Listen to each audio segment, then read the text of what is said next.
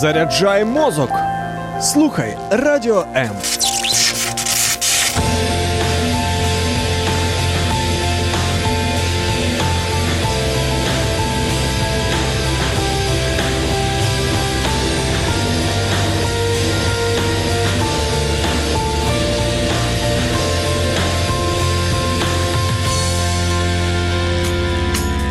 Важливий погляд на життя в передачі «Духовні поради».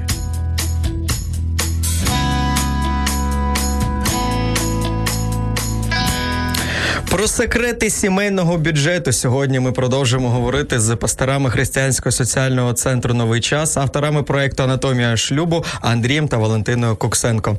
Пане Андрій, пані Валентина, доброго дня. Доброго дня. Доброго дня, Богдан, и добрый день, дорогие радиослушатели. С Новым годом еще раз всех, и с Рождеством Христовым. И, кстати, через 9 дней заканчивается весна. Зима. Ой, да, зима. Починается весна. В общем, все. Далі буде говорити дружина. Всіх з праздниками. Дійсно, минулий ефір у нас був в грудні 20-го року. До речі, всі, хто не бачив цей ефір, можете його переглянути на нашому YouTube-каналі, на нашому каналі на Фейсбуці і також на наших підкастах. Пане Андрію, пані Валентино, от у 20-му році ми з вами говорили про те, взагалі, що таке сімейний бюджет, говорили, що у чоловіка і дружини не бажано, щоб був якийсь роздільний бюджет. От вже в 21-му році щось змінилося? Чи ваші позиції лишаються такими самими? Ну, ми не будемо міняти позиції, мабуть. Не будемо?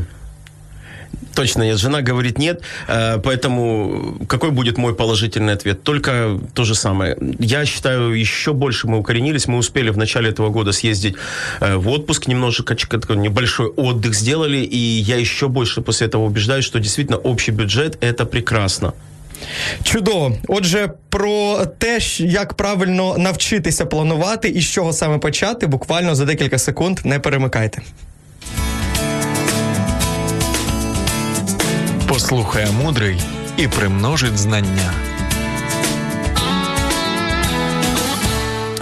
Отже, сім'я вирішила спланувати сімейний бюджет. От зібралися разом. З чого починати? Ну, первое, я думаю, что очень важно, мы должны обратиться к источнику мудрости. Очень важно понимать о том, что если мы верующие, если мы действительно верим всем своим сердцем, мы должны понимать, что Библия и истина – это не какая-то отделенная от жизни мудрость или отделенная от жизни какая-то философия. На самом деле нужно базироваться, основываясь на этом. И Библия очень четко говорит, что богатство бывает на ниве у бедного. То есть бывает изобилие, но по причине отсутствия управления гибнет. Много хлеба есть на ниве. Много хлеба, да. Разные переводы есть, но смысл в том, что бывает много. И вот от этого нужно отталкиваться.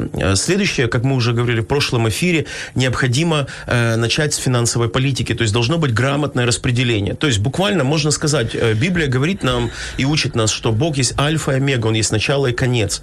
То есть Бог всегда, все Его действия, которые Он делает сейчас, они не являются оторванными от конца или от будущности, к которой Он идет. То есть Он начинает делать всегда, исходя из того, к чему Он хочет прийти. То есть из точки А, чтобы попасть в точку Б, необходимо составить простой, логичный, понятный, последовательный, поэтапный план продвижения из точки А в точку Б. И чем более он будет детализирован, и чем более он будет каждый, на каждом своем этапе ориентирован на конечный результат, тем, скажем, результат, достижение результата будет более логичным и более естественным. Поэтому что необходимо? Нужно поставить цели, чего вы хотите, к чему вы стремитесь. И исходя из этого составляется финансовая политика или финансовый план. Исходя из этого мы планируем, какие должны быть накопления в нашем бюджете, какие должны быть в нашей, какие статьи являются обязательными, какие статьи являются временными или наполняемыми. И дальше уже мы приступаем непосредственно к управлению деньгами. И то, что говорила в прошлый раз моя жена, что бюджет – это психология. То есть необходимо привести из себя своего внутреннего человека в соответствии с тем, что прежде чем я трачу хотя бы копейку, я должен понимать, куда она идет, я должен понимать, что на это я могу тратить, на это я не могу или не должен тратить. Вот когда произойдут вот эти этапы, после этого, я думаю, что человек подошел вплотную к тому, что называется бюджет. Ну, а які саме, от, як правильно розставляти ці пріоритети От, можливо, на прикладі вашої сім'ї, можливо, на якомусь іншому прикладі. От як, скільки відсотків на що відкладати? Як це от правильно? Якщо брати з самого початку, от як почати, от, наприклад, прийшла зарплата, як її правильно розсортувати, так би мовити? Да, я, наверное, здравствуйте еще раз всем. Я, наверное, расскажу из опыта нашей семьи, потому что у всех по-разному. Каждый считает по-разному. И более того, я считаю, что финансы – это такая тема, которая… Каждый сражается за эту тему в семье, знаете, люди. Вот это мои деньги, туда лезть не надо, это наш бюджет, это мы считаем, нужно или не нужно делать. Но до того я бы хотела сказать, что, наверное, все-таки очень важно планировать и вести семейный бюджет, потому что я слышу… И, к сожалению, я слышу от верующих, как многие верующие говорят, что бюджет вести не нужно, потому что если ты ведёшь бюджет, это недоверие Богу. Ты не доверяешь Богу о том, что Бог может тебя благословить, и о том, что Он будет заботиться о тебе. В Библии же написано, помните, не заботьтесь ни о чём, но всегда в молитве и прошении с благодарением открывайте нужды ваши перед Богом, и Бог всё сделает, Бог всё восполнит, и Он даст. И я даже слышала, что мне говорили, что отношение такое к бюджету – это недоверие к Богу. Но я вам так скажу, в жизни я доверяю Богу, потому что деньги сегодня есть, завтра их может не быть. Но Библия говорит, что Бог наполняет наши житницы. Для того, чтобы Он мог наполнять наши житницы, у нас должны быть эти житницы. И бюджет очень важен. Это очень важно, вести его. Как вести его? Какие есть приоритеты? Сегодня тоже люди ведут бюджет несколькими, разными способами. Кто-то берет, получает зарплату – и какую-то часть тратит на то, чтобы жить, на повседневные расходы, на нужды, а остальную какую-то сумму просто откладывают, знаете, в какой-то… На чёрный день. На чёрный день, я не знаю. Просто вот они говорят, мы берём сумму, откладываем это, откладываем. Вот такое у нас НЗ, мы откладываем. Ну, на якусь ціль, там, от, наприклад, багато молодих сімей хочуть купити власне житло. Да. Вони на це відкладають. Да, это очень хорошая идея, классная идея, но лично я считаю, моё мнение субъективно, я понимаю, оно не может быть объективным, но если копаться в этом и разобраться, то это тоже не очень разумно, потому что на этапе стремления купить своё жильё у нас есть ещё дети, которых нужно растить, вкладывать в них что-то, потому что Библия говорит, что родители собирают наследство для своих детей, и наследство это не в виде, как помните, когда-то было подушек перьевых и всё остальное. Наследство это в виде, наверное, ценности, которые родители могут заложить в своих детей в виде образования, которое они могут дать им. Но лучше, чтобы действительно вот это наследство у них было. Вот. И люди, мне кажется, сегодня немножечко неразумно делают, потому что, опять же, на этапе покупки жилья у нас есть здоровье, которое ты не знаешь, в какой момент может сломаться. Это как машина. Ты ездишь, и ты вдруг слышишь, что что-то начинает стучать. Я вот сейчас сама уже езжу за рулем, и я понимаю, что-то какой-то звук посторонний. Это что-то попало или что-то с машины. Вот, точно так же... Крыга намерзла. Да. Точно так же бывает со здоровьем. Знаете, когда ты собираешь на машину, на квартиру собираешь, и тут вдруг есть какая-то ситуация. И в жизни бывает таких ситуаций много, разных. Поэтому лично я считаю, что... отложить какую-то часть просто НЗ, просто мы её откладываем, и мы её не трогаем, это немножечко неразумно, потому что если нет предназначения конкретного для денег, то рано или поздно можно этим злоупотребить, и если появится какая-то нужда, необходимость на что-то потратить, вдруг я хочу поехать в Таиланд, у меня же есть НЗ, у меня есть сбережения, я могу их все забрать.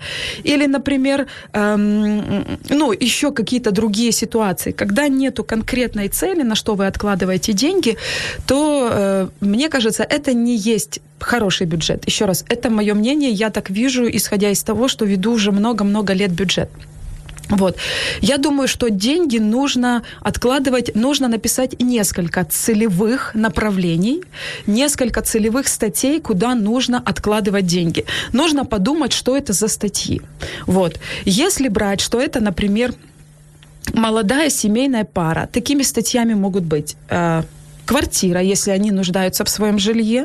Такими статьями может быть дети, если они хотят, чтобы были дети. У нас младшему ребенку 3 года, и с момента его рождения мы начали откладывать на деньги на его образование. Ну да, я помню, да, когда он начнет учиться в лет 17-18. Но нам надо же до этого момента собрать определенную сумму, чтобы мы могли быть уверены, что мы можем подарить ему хорошее, дать ему хорошее образование. Вот. Это здоровье, это необходимая составляющая для того, чтобы откладывать бюджет. Чтобы потом не получилось так, что одно дело, когда, знаете, есть серьезные ситуации, и люди, мы помогаем друг другу, когда уже лечение исчисляется в десятки тысяч долларов. Но когда человек просит на лечение 10-15 тысяч гривен, потому что у него нет, вот тут уже я считаю, что есть момент, я не могу сказать, есть разные ситуации, но есть момент, что человек просто не думал о том, что с ним может когда-то что-то произойти. Это может быть здоровье. Это должен быть обязательно, например, отпуск. Потому что каждая семья, которая трудится, имеет право на то, чтобы отдыхать 1 раз в год. А для того, чтобы поехать отдыхать, для этого тоже нужно откладывать деньги. Потому что сама не понаслышке знаю семьи, которые на отпуск брали кредиты, вот, и которые потом сражались с коллекторами, потому что не получилось вернуть деньги, долг вырос. И, вы знаете, как это бывает, потому что в отпуск надо было поехать. Вот очень хотелось полететь куда-то там в Турцию, я не знаю. Ну, зрозуміло. Да.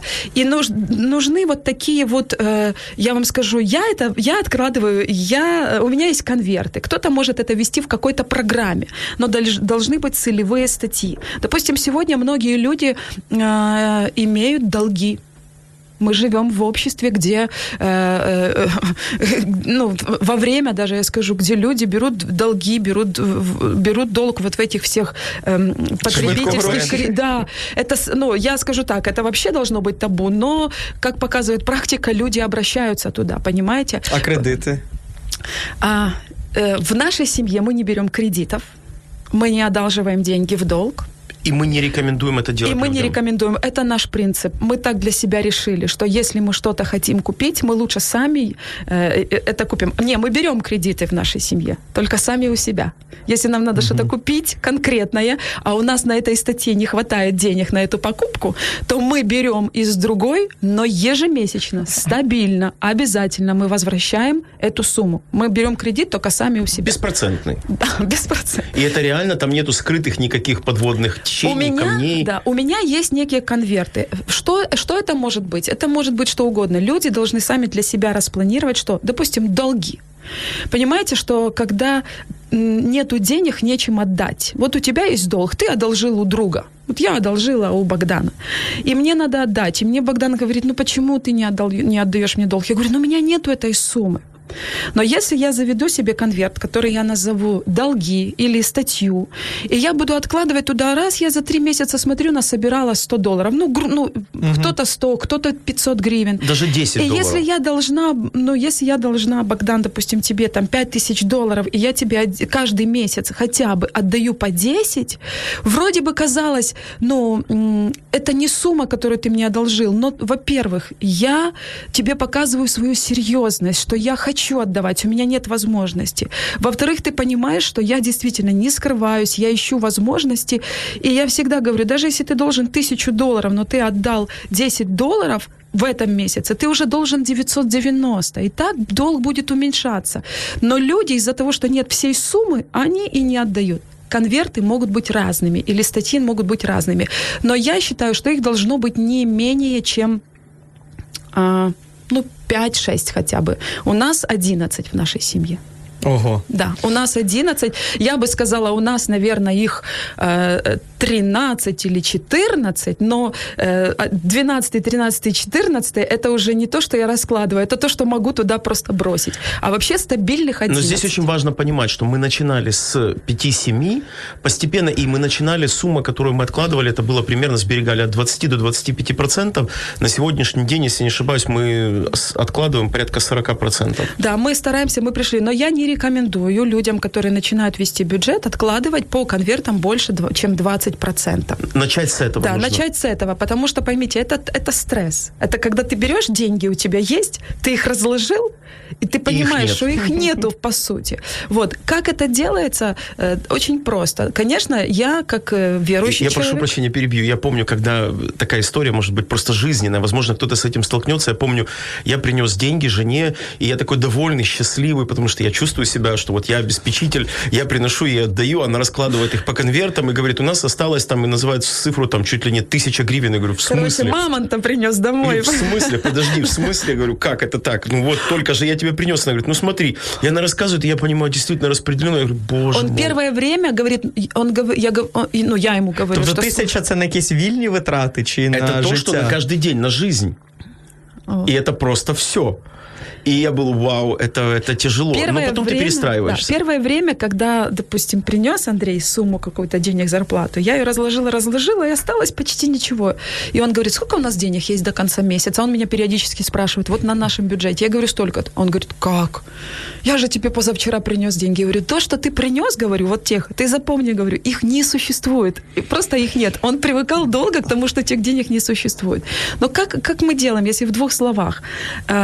Я как верующий человек, наша семья, это наше решение, мы приняли такое решение, что мы даем десятину. Поэтому от нашей зарплаты мы 10% приносим в церковь. Я об этом говорила в прошлый раз. Потом от этой же суммы, допустим, если брать за исходную сумму, например, 10 000 гривен, то 1000 гривен мы отдаем в церковь, а вторую 1000, то есть... проценты, 10% не от 9 000, а от 10. Угу. Вторую десятину мы отдаем себе. Это конверт-резерв, это конверт на наше будущее. Что это за конверт или что это за статья? Мы собираем в этот конверт деньги, чтобы их потом аккумулировать каким-то образом, да? Я не знаю, мы подумаем, что сделать, чтобы эти потом финансы приносили нам в будущем пассивный доход. Я не знаю, возможно, мы насобираем деньги и купим... Тут на инвестиции какие-то. Да, чтобы когда мы состаримся, чтобы мы не ругали правительство за маленькие пенсии, вы понимаете. Зрозуміло. Да, да, а мы хотим обеспечить свою старость сами. Вот. Но понятно, что те деньги, которые мы откладываем, 10%, мы же не знаем, что с ними будет через 10-20 лет. Поэтому, если у нас получится, мы думаем, что с ними можна було би зробити, наприклад. Можна зразу ремарочку? Да. Відкладати краще в гривнях чи в валюті? Я не знаю, в чому лучше откладывать, чесно, тому що я не фінансист, але ми откладываем в валюті. Почему? Потому что в долларах, в евро. Вот валюта, которая действительно вот сейчас, я так понимаю, очень хорошо стоит евро. Угу. Вот. В чем лучше получается откладывать, в том и откладываем. Скажем так, большую часть наших средств на сегодняшний день сберегается в том, что может рассматриваться краткосрочно стабильной валютой. Вот. То есть это доллары, там, зарубежные валюты. Среднесрочными могут быть, там, и долгосрочно может быть там, золото, серебро. Но опять же, нужно понимать это, в этом нужно разбираться. То есть нельзя здесь дать такой вот обывательский совет, сказать, делайте вот в этом или да. делайте вот в этом. Угу. Нужно делать в том, в чем вы разбираетесь, и понимать кто-то движение. Може це, знаєте, в тому анекдоті, яка найкраща порада була в 2004 році? Купуй доллары. Да. Вот, поэтому да. Понимаете, доллар по 8 уже не будет, так что я не боюсь откладывать. Но очень важно понимать, вот, к примеру, давайте я такой маленький момент, потому что я стараюсь в этом разбираться более-менее чуть-чуть. Ну вот, к примеру, если вы замечали, очень часто перед Новым годом за 2 недели доллар начинает повышаться. То есть курс доллара относительно гривны. Потому что люди сдают доллары. Люди сдают доллары. Мы должны понимать, что происходит в этот момент. Во-первых, закрываются долгосрочные контракты, происходят выплаты там, за рубеж и так далее, и так далее. То есть... Нет, Андрюш, доллар не повышается, а доллар падает. Ну, я имею в виду, изменяется что курс. Люди сдают. Давайте, да. Я всегда с этим, у меня вопрос движения. Я понимаю, но движение, слова эти путаю. Так вот, через 1,5-2 месяца после этого происходит откат обратно. Поэтому, если вот в этот срок, например, то должно быть одно. То есть мы можем фиксировать цену. Следующий момент. Нужно понимать также о тенденциях, которые есть. То есть нужно смотреть, периодически изучать о том, какие тенденции, например, в депозитной программе, в депозитариях банков. То есть если мы видим, что депозитные проценты повышаются, это означает о том, что есть определенные риски либо у этого банка, либо какие-то нагрузки у всех банков в целом, поэтому необходимо в данный момент, например, я бы максимально советовал уйти от гривны, перейти к какой-то, к доллару. То есть, опять же говорю, это мы говорим сейчас о чисто потребительском. То есть, люди вот должны люди сами в стране, изучать. Они должны изучать. Да, они должны нести за это ответственность сами, потому что так так посоветуешь, поэтому мы никогда не советуем что. Просто я понимаю, что если люди, которые держат деньги в банках на депозите, то понятно, что гривневые, выгоднее. Но опять же, с учетом роста цен и инфляции, ты не понимаешь. Поэтому вот мы откладываем такой резерв, мы думаем, что мы можем, куда мы можем. Даже молясь, я всегда молюсь: Господь, открой для нас какую-то дверь, вот куда мы можем инвестировать эти деньги так, чтобы потом это приносило пассивный доход. Допустим, даже если, это как пример, даже если купить какую-то квартирку, маленькую, однокомнатную, вот, за эти деньги, которые как резерв потом, в будущем, то это не для того, чтобы я там жила, а для того, чтобы ее сдавать, понимаешь, и она мне приносила пассивный доход. Это первое. Вот, это резерв. Что касается остальных статей по уже конвертам, у меня есть конверт там, давайте я приведу пример, например. Здоровье. Это обязательный конверт. Сколько відсотків? Я вам сейчас расскажу. Сейчас все скажу. Угу. Здоровье. Например, мы откладываем отпуск, учеба, потом мы откладываем на дни рождения, я откладываю. У меня есть конверт, называется «Дни рождения». Тобто на подарунки чи на святкування? И на празднование, и на подарки. Но это конверт «Дни рождения» наш семейный и близких, родственников. А есть еще у меня один конверт, кстати, очень важный. Вот я считаю, для христиан это очень важно. Мы всегда должны учиться быть, даятелями. Угу. И у нас есть конверт, который называется «Семя почитания». Чтение или семя веры, или, как хотите, можете назвать благодійність. Его. Благодійність, да. Но благодійність, понимаете, она подразумевает, что ты даешь на конкретную нужду. А я с этого конверта, я просто могу подойти и сказать человеку: вот я хочу тебя просто благословить 500 гривен. Вот, или если я вижу нужду какую-то, или, допустим, у наших друзей каких-то там дни рождения, и я могу, если у меня не хватает денег по бюджету, которые остались, я беру с этого конверта. Это конверт, с которого мы благословляем своих родных и близких. Просто потому что благодейность, это мы тоже занимаемся благодейностью, но я имею в виду, что через вот эти сайты какие-то мы помогаем. Но это конверт кого угодно. Вот если есть такое по желание, нужно. Это необходимо. Это чтобы всегда сердце было открыто быть даятелем, потому что на самом деле сегодня так не происходит часто. И вот такие вот какие-то у нас есть конверты. Как я туда откладываю? Теперь объясню. Это... Можно, будь ласка, через невеличку паузу. Да. А ви, поки в нас буде пауза, можете написати свої запитання. Бачу, нас там слухають через Фейсбук. Можете писати свої запитання і коментарі там. Можете писати свої запитання і коментарі через Інстаграм. Також нам у Viber і Telegram за номером 099-228-2808. І, звичайно, можете зателефонувати нам у студію за безкоштовним по всій Україні номером 0800 30 14 13.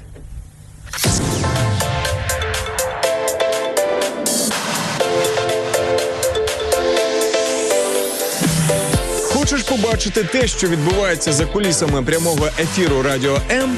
Підписуйся на нас в соцмережах. Інстаграм – Радіо М.ua, Ютуб – Радіо М та наш другий канал Радіо М Медіа, Фейсбук – Радіо М.ua, а також телеграм-канал Радіо М.ua. Радіо М. Завжди поруч. Про те, як краще спланувати сімейний бюджет, сьогодні ми говоримо із пасторами Андрієм та Валентиною Коксенко на Радіо М у програмі «Духовні поради». Отже, є багато статей витрат. Який відсоток на ці статті відкладати? Ви сказали, 10% десятина, 10% це майбутнє. Такий майбутнє, ваш такий пасивний дохід. Безбідна старость. Так, пенсійний фонд, зрозуміло. Ви самі його складаєте. А як? Далі, наприклад, на відкладення, на мрію. Теперь я скажу по процентам. Я вам уже говорила 10 и 10. Все остальные конверты, их, получается, остается 10 у нас, потому что 11 это резерв, куда я уже отложила 10%. На все остальные конверты я откладываю сумму с одинаковым процентом. Полностью. Если у меня идет 40%, то 4% в каждый. Я объясню, почему. Вот. Это тоже, кстати, ментальность и психология. Вы можете делать это сами, но есть риск. Знаете в чем? Потому что если мы будем откладывать вот каждый месяц куда-то разные суммы, например, я хочу поехать в отпуск, я откладываю 10% всех денег по конвертам. Так вот, значит, 9% я откладываю на отпуск, а 1 я разложу по всем остальным. Вы понимаете, потому да, что в чем бывает риск? Отпуск. Надо же в отпуск, потому что если я буду раскладывать по 2% в каждый конверт, ну, если это 10, например, или соотношение, но я же не насобираю на год в отпуск. Ну, чисто срабатывает такая ментальность. Этой суммы мне не хватит, чтобы поехать в отпуск. Поэтому я что сделаю? Я буду откладывать 9% на отпуск, а 1% уже разложу по всем конвертам. Но в чем опасность такого раскладывания денег? Это, опять же, это лично для меня. В том, что когда я поехала... Вибачте, у нас є дзвіночок. Ага. Зараз приймаємо. Алло? Добрий день. Доброго дня, ви в ефірі. Представтесь, будь ласка, звідки ви? Скажіть, будь ласка, коли на цьому ефірі йдуть останні вісті? Будь ласка, зайдіть на наш сайт, і там є детальна програма з часом, і можете подивитися. Років. Куди я можу зайти? Мені 80 років. Вам все, дякуємо старенька. Дуже за ваш дзвіночок. На все добре, хай вас Бог благословить. Отак, от останні вісті. Ну, звичайно, останні вісті треба теж знати, щоб знати, куди гроші вкладати. Так. Тому це можна теж віднести до теми сімейного бюджету. Так. Вот. И получается, что в чем риск есть? Ну, мы так для себя решили в нашей семье. Вот. В том, что потом по 1% ты разложил, и ты приехал с отпуска, все здорово. В отпуск съездил, и вдруг... ты понимаешь, что у тебя что-то случилось со здоровьем. Ты заглядываешь в конверт, а там 0,3%, и у тебя там денег нет. Поэтому мы раскладываем в одинаковом процентном соотношении по всем конвертам. Но если я знаю, что нужно поехать в отпуск в следующем году, и вот... и приблизительно мы же понимаем свои доходы, что за год я не насобираю на отпуск. Мы с мужем обсуждаем этот вопрос, и муж говорит, так, значит, я понял, я должен найти дополнительный источник заработка, чтобы заработать конкретно деньги на отпуск. И он зарабатывает на отпуск, и все. И таким образом мы решаем вопрос. И те гроши, которые он зарабатывает на отпуск, вы уже по другим статьям... Нет, мы кладем на отпуск, потому что он нашел для себя, ну, вот как пример, у нас ребенок учится в университете. Я помню, так, вы рассказывала цей приклад. И если я буду откладывать 4% ему на университет, то, ну, лет 90 через... годам начнет учиться. Да, он пойдет учиться. Вот, поэтому мой муж сказал, что я найду дополнительный источник заработка или дохода і буду зарабатывать на учебу. Ну, але якщо там, от, знову ж таки, молоду сім'ю, яка бажає собі купити житло, це ж теж, якщо вона буде відкладати там по 4-5% кожного місяця, це дуже довго буде збирати, ну, якщо беремо середній дохід. От, відповідно, що треба, мабуть, більше відкладати на житло, чи як ви вважаєте? Ще раз, можна откладывать больше немножечко. Конечно, можно. Каждый должен решить для себя сам. Но каждый должен понимать ментально, что он не ущемляет другие статьи.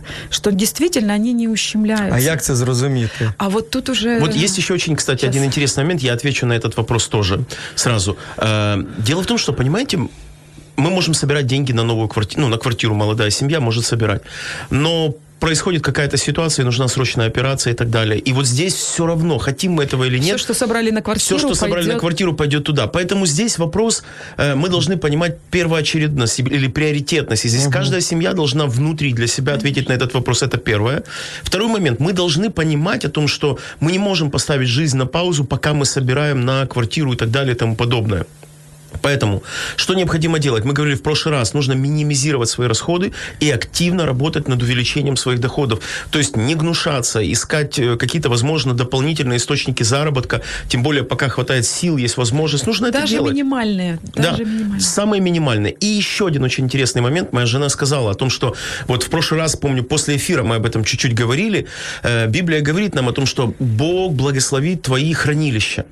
Хранилище. И вот очень важно понимать, что такое хранилище. Когда мы делаем бюджет, мы не просто распределяем деньги, потому что многие люди, они говорят, я верю, но вот я вот храню. Что это такое? Это мои хранилища. То есть, например, мы читаем это в истории Иосифа, когда Бог сказал Иосифу о том, что будут сытные годы, откладывай какую-то часть, потому что будут голодные годы. Мы видим это во многих библейских примерах, поэтому что мы делаем? Когда мы делаем так, Богу мы показываем о том, что мы доверяемся Ему, мы знаем о том, что мы сохраняем, то есть мы следуем Его Слову. И что происходит? Вы удивитесь, но если, например, квартира является для вас действительно приоритетом, вы удивитесь, но приходит, открываются дополнительные источники благословений. Скажу так. Человеку, который бережливый, не сверх меры, но который бережлив, который умеет правильно относиться к деньгам, к нему деньги приходят. Вот я задам вопрос, Богдан, вам и радиослушателям интересный. Если бы потребовалось сегодня одолжить деньги или вот, взять деньги в долг у кого-то, кому бы вы пошли? К тому, у кого деньги есть и сберегаются, или к тому, у кого денег нет?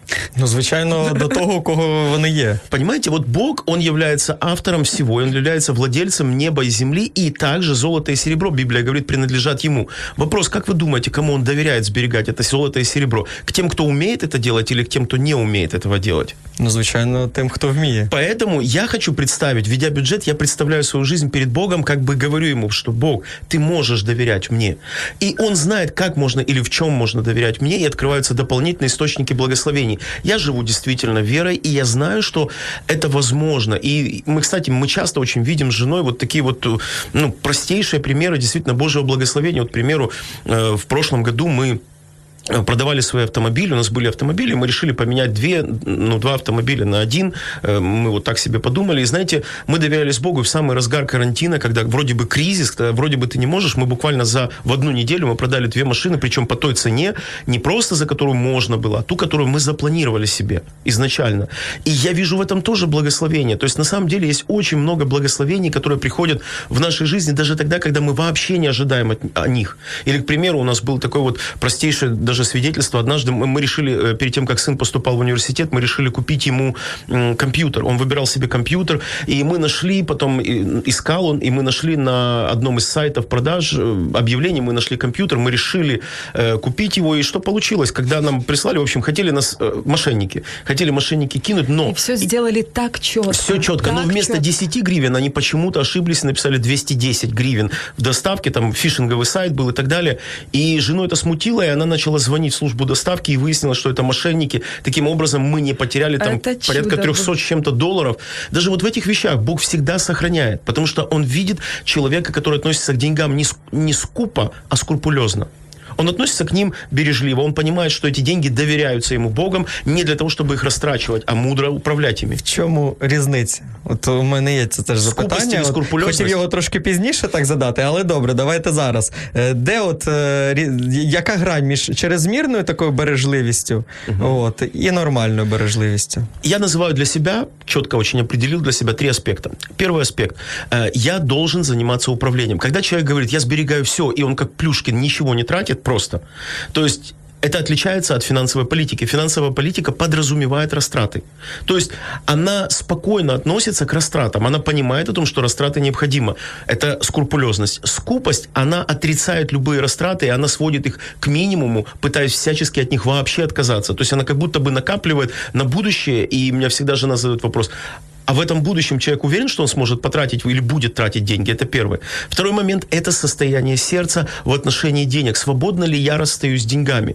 Знаете, вот мы назвали, моя жена назвала один из пунктов, это десятина, у нас еще есть пожертвования, то есть это приношения, которые мы делаем, и это каждый раз мы можем проверять свое сердце, и мы делаем, мы активно это практикуем. Почему мы обязательным сделали вот этот конверт? Вот, просто семя веры. Туда входят и пожертвования. Вот. Мы проверяем свое сердце, и мы проверяем не просто, ладно, я отдам, надо. Нет, я делаю это с радостью, на самом деле. И это Андрюша, я тебе более того скажу, ты же не каждый раз знаешь, этот конверт у нас самый почти пустой. Вот постоянно в него надо быстрее наполнять, потому что он расходуется у нас быстрее. И мы делаем это с радостью. И третий пункт очень важный. Человек должен понимать о том, что правильное отношение к деньгам подразумевает в его жизни, скажу так, наличие Бога. Что это означает? Вопрос, какая ориентация моей финансовой политики? На что я? Я хочу, например, есть люди, которые активно думают, вот у меня будет старость, мне нужно накопить на старость. Но когда приходит старость, они понимают, что есть деньги, а зачем я жил, непонятно. То есть вот этот вот момент, моя финансовая политика отражает мое устремление моей жизни к Богу, призвание, предназначение. Она обеспечивает его по большому счету. Поэтому здесь я подразумеваю, что будут растраты на это. Поэтому я отношусь к деньгам скрупулезно, потому что я понимаю, мне необходимо для того, чтобы достигать цели. Финансы, они обеспечивают мою цель. То, что мы говорим, деньги – колеса Евангелия. Мы читаем об этом в книге Екклесиаста. Поэтому здесь вот скупость, она в каждом из этих трех пунктов, она будет ориентирована на деньги, а не на что-то другое. Деньги – це всього лише средство. Якщо деньги перевращаються в цель, це трагедія. Угу. Ну, наприклад, от як людині зрозуміти в відсотковому відношенні, скільки грошей можна витрачати на будь-які потреби, на будь-які з цих конвертів, а які от саме мають лежати в резерві? Скільки, якщо брати у відсотках? Наприклад, у вашій сім'ї, скільки з ваших доходів ви витрачаєте, а скільки от саме лежать у вас? Смотрите, ми тратимо 10% – це НЗ, к которому ми не прикасаємося вообще, 10% всього доходу. 40% то, что мы откладываем по конвертам, и мы тратим их тогда, когда возникает необходимость целевого расхода средств. Угу. То есть итого получается 50%, оставшиеся 50% являются по сути ежемесячным бюджетом. То есть половина... 40 еще. Потому что мы 10 ему отдаем. Мы стараемся жить на 40%. Из конвертов мы тратим, допустим, если это здоровье, да, вот, и стоит вопрос докторов, лекарств и все остальное. Если мы понимаем, что в нашем ежедневном вот этом, вот в этих деньгах, которые у нас остаются, мы можем за эти финансы купить лекарства, то мы стараемся из конвертов, в принципе, не брать и копить. А если мы понимаем, что немножечко не получается, очень дорого, или, то мы тогда уже залазим конкретно в этот конверт. Но у нас есть принцип стараться более 50% из конвертов не брать. Это такой принцип, чтобы всегда оставалось какое-то семя. Но если есть какая-то целевая нужда, и мы можем, у нас получается... оплатить ее с того, что у нас есть в кошельке, то мы стараемся по конвертам даже не лазить, по возможности. Угу. Мы учим себя. Но, скажу так, тем не менее, мы нормально живем, мы нормально питаемся. У меня такая есть история из моей жизни. Мой дедушка и моя бабушка... Вот он всю жизнь откладывал деньги. Всю жизнь он откладывал деньги, еще в Советском Союзе, сберегательные книжки и все такое. Он отказывал себе во всем. Когда ему говорили, что купи себе машину, он говорил, мне не нужна, мне надо собирать деньги, мне нужно собирать деньги. И за время... До того, как распался Советский Союз, он насобирал 140 тысяч рублей. Это нереально большие деньги. Это нереально большие деньги. Для кто знает, кто жил в Советском Союзе, то 140 тысяч рублей – это... Самая дорогая машина «Волга» стоила 12 тысяч рублей. И вот я помню вот это состояние его, когда я уже была замужем, и мы приезжали к моему дедушку, к дедушке с бабушкой. Каждый раз он доставал эти книжки и говорил, «Дотя, вот посмотри, я всю свою жизнь вот это копил. Я всю свою жизнь собирал. Где это все сейчас? 2 раза он получил тогда деньги. Помните, 1 раз давали 1000 гривен, по-моему, а потом 2 раз что-то по 500 или 50, я не помню. Вот вы давали с этих, у кого есть книжки. Вот. Я считаю, что вот такое сбережение, когда ты просто собираешь и никуда не тратишь, это тоже не совсем разумно. Поэтому мы выделяем какой-то процент. Но опять же, понимая, что когда мне будет 60 или 70, я когда сегодня смотрю на вот наших старушек, которые работали всю жизнь, или старичков, которые всю жизнь работали, они отдали всю свою жизнь тому, чтобы работали на заводах, на фабриках. Пахали они, простите, не по-детски. Но имея возврат... очень маленький. И когда они не могут себе сегодня позволить купить кусочек красной рыбки или еще что-то, а покупают самую дешевую колбасу, мне жалко очень. И я бы не хотела, наверное, чтобы и моя судьба такой повторилась. Поэтому сегодня тоже должно быть разумность. Это вопрос там не скупости, а вопрос в том, чтобы потом я не ругала государство, ничего от него не ожидала, потому что от него ничего не дождешься. И, конечно же, чтобы я могла себе обеспечить хотя бы какую-то нормальную, старость, где мы можем чувствовать себя не то чтобы комфортно, но нормально. От як-то так. Ну, а якщо от у сім'ї все поставлено там для досягання якоїсь матеріальної цілі, і відповідно у всіх інших статтях йдуть обмеження, це нормально чи це все-таки скупість вже?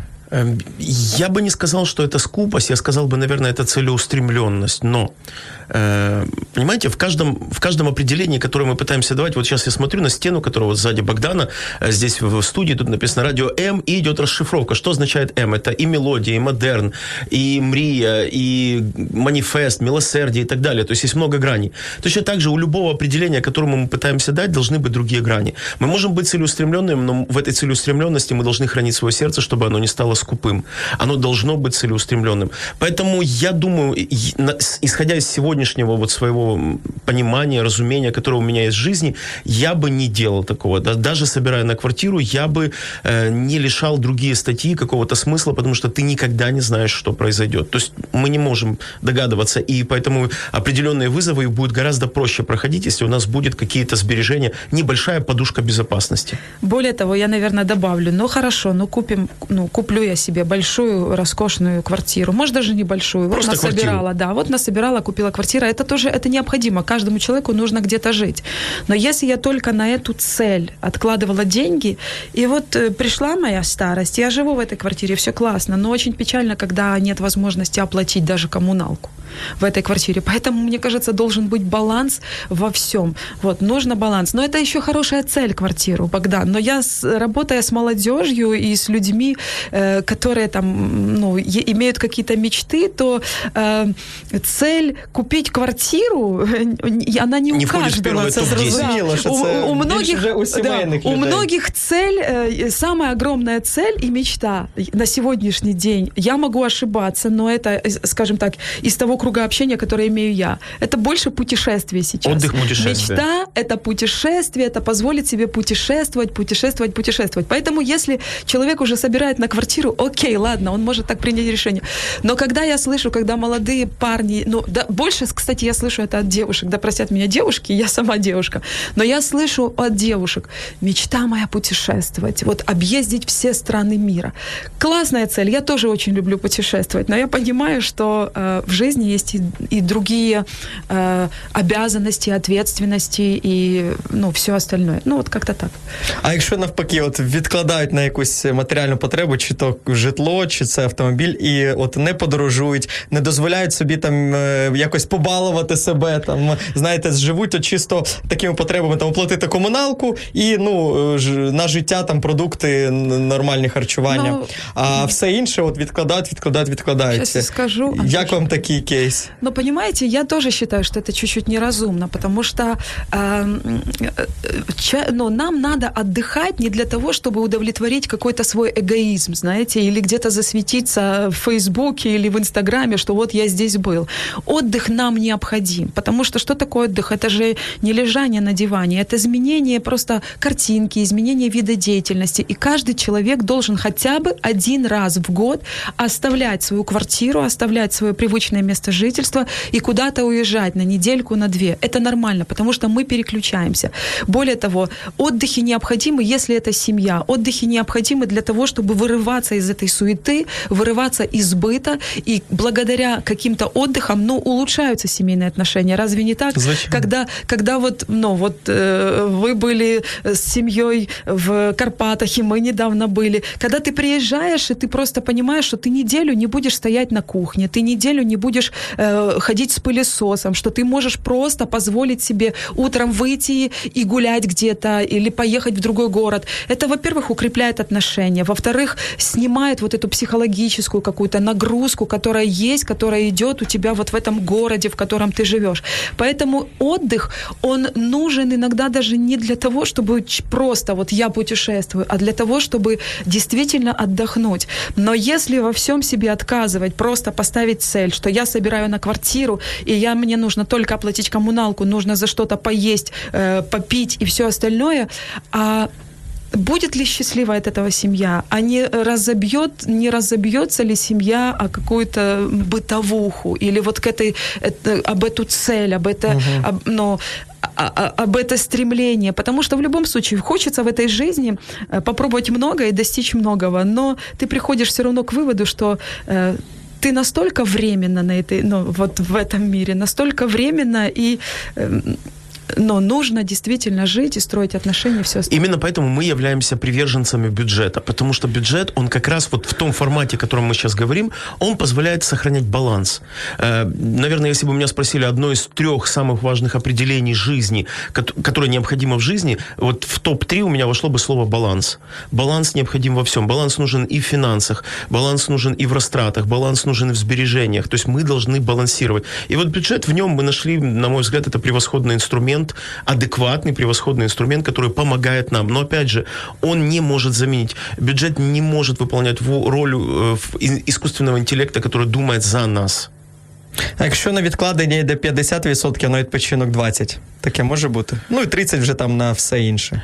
Може бути, моя жена вже об этом сказала. А на здоров'я? А на здоров'я і так далі. Ну я ж кажу, 30% вже на все інше, там і здоров'я, і... Ну вот знаете, я знаю людей, которые... Вот у меня, кстати, есть среди моих знакомых очень много людей, которые любят такой активный отдых в Карпатах, в горах зимой. И вот часто довольно приходится, что они приезжают, того рука поломана, нога поломана, работать не получается и так далее. Страховки нету? Страховки не было, вот вам и ответ на этот вопрос. Я считаю, вот на мой взгляд, это идеально. Вот просто одинаковая сумма, равный процент, он позволяет адекватно оценивать свое будущее, он позволяет адекватно, на мой взгляд, повторюсь, бюджет должен подталкивать человека к психологическим изменениям. Каким? Первое, ты меньше тратишь, то есть экономия в растратах. И второе, это активное развитие, которое позволяет тебе развиваться больше. Понимаете, волшебный пендаль, никто его не отменял. Он нужен нам, и очень важно, бюджет позволяет. Вот это вот, казалось бы, небольшая сжатость. Здесь вопрос не в скупости, а вопрос в сжатости позволяет тебе раскрываться больше. Скажу так, мне, нашей семье это очень помогло, но при том, что не просто я сажусь, просто мы не такие люди, знаете, наверное, которые, когда есть проблема, мы говорим, ну вот у нас проблема, все. Дальше не знаю, что делать. Я живу по принципу о том, что безвыходных ситуаций нет, нужно искать выход. И вот тут ты включаешь весь свой мозг. Я помню, однажды мы проводили даже такой семинар, когда был кризис после 2008 года, мы провели такой семинар «100 способов, как можно сэкономить». Вот просто поставьте себе цель. Вот я хочу написать 100 способов, как можно сэкономить и на чем. Ваш мозг начинает активно работать. В этот момент вы начинаете искать какие-то выходы. У нас даже есть проект социальный в центре, называется «Правила денег». Кстати, вот новый сезон стартует в марте, где мы обучаем людей и бюджету, искусству, и отношению к деньгам, и философии, и психологии, и ценности, и о том, что деньги не должны стать ценностью, и самое главное, ценностью в жизни. В общем, це правильна штука. Підсумовуючи, давайте от 5 оцих, от, 11 навряд зараз всі запам'ятають. Давайте 5 основних, от, в які треба відкладати обов'язково. Ну, резерв. То есть обеспечить свой пенсионный фонд. Вот так. Так. Якщо це 5 конвертів, то це виходить 20% в цей пенсійний фонд. 10. Да. Ага. Вот. Здоровье, я думаю, це обов'язково. Туди скільки? Опять же, каждая семья пускай для себя решает. А здоров'я і відпочинок – це одне, чи здоров'я – це Нет. тільки ліки? Здоров'я і... – це операція, а відпочинок – це Карпати. Зрозуміло. Вот. Хтось каже, наприклад, мої батьки кажуть, що треба поїхати на море, там, оздоровіться. Да, вот, ми, як тому... Богдан теж, коли був локдаун, знаєш, і все позакривали, і відкриті були, простите мене, но тільки вот эти вот кіоски «Море пива», знаєш, називаються. І ми з мужем, я говорю, ну почему такая несправедливость? Все кафе закриті, а вот эти магазинчики работают. И знаешь, мой муж сказал, говорит, потому что это медицинское учреждение. С утра вот. Поправить здоровье надо. Вот, а больницы же не закрывали, это медицинское учреждение. Так и здесь здоровье и отпуск нет. Это разные вещи. Здоровье – это когда ты идешь лечиться, профилактика и все остальное. Здоровье. Потом, конечно, твоя мечта. Квартира или о чем ты, ну, что люди хотят достичь именно действительно. Это вот. Тоже 20%.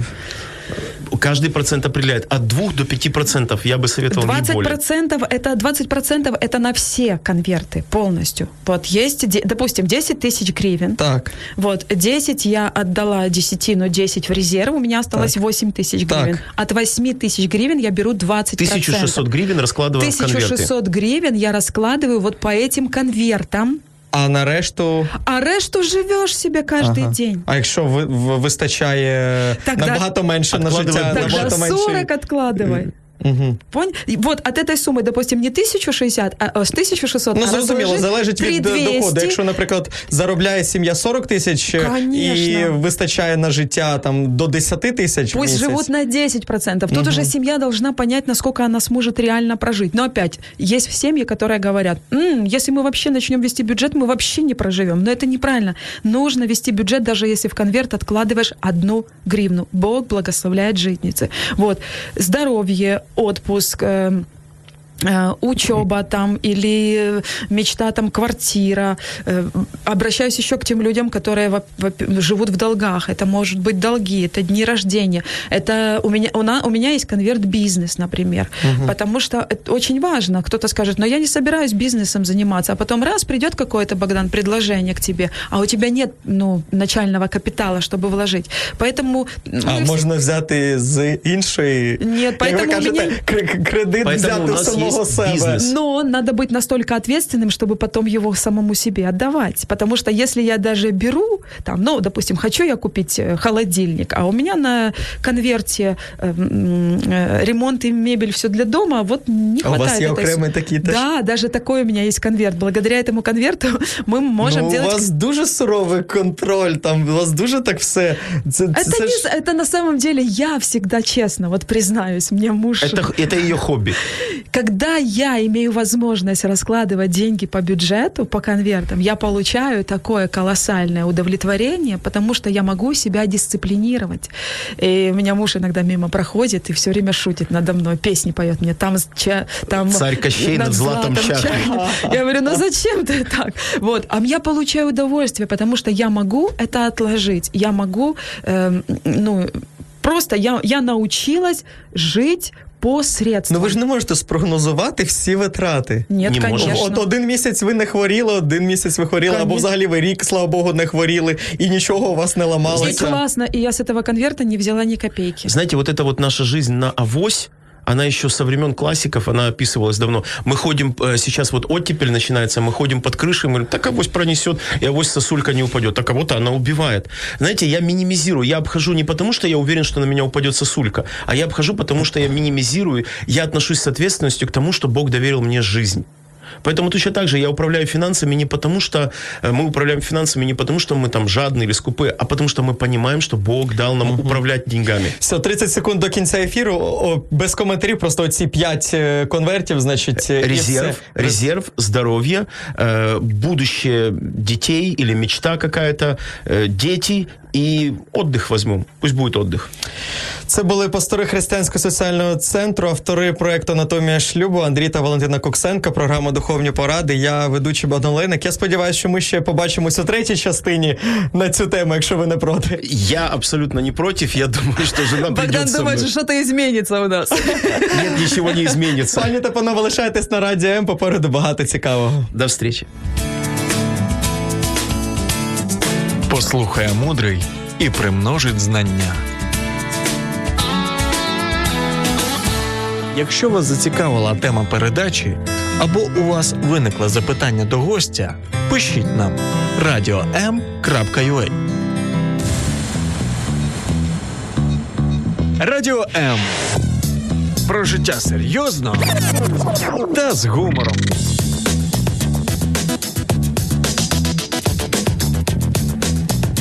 Радіо М.